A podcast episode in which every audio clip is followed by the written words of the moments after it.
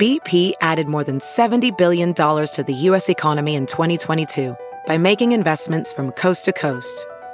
Investments like building charging hubs for fleets of electric buses in California and starting up new infrastructure in the Gulf of Mexico. It's and, not or. See what doing both means for energy nationwide at bp.com slash investing in America. Good morning. I'm Margie Ellisor, Fox 2 with your St. Louis news, driven by Bommarito Automotive Group. For the second day in a row, the Wentzville School District doesn't have enough bus drivers to pick up all of their students. 30 drivers and 23 assistants are out. Some tested positive for COVID 19, others are in quarantine. Mechanics and office staff are filling in, and some parents are offering carpools. 16 bus routes were not covered yesterday.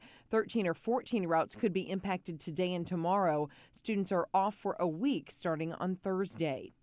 Mehlville High School students return to in person learning today. Grades 9 through 12 begin a blended plan. Students with last names starting with A through K will attend in person classes on Tuesdays and Thursdays. L through Z last names will go on Wednesdays and Fridays. Monday classes are all virtual.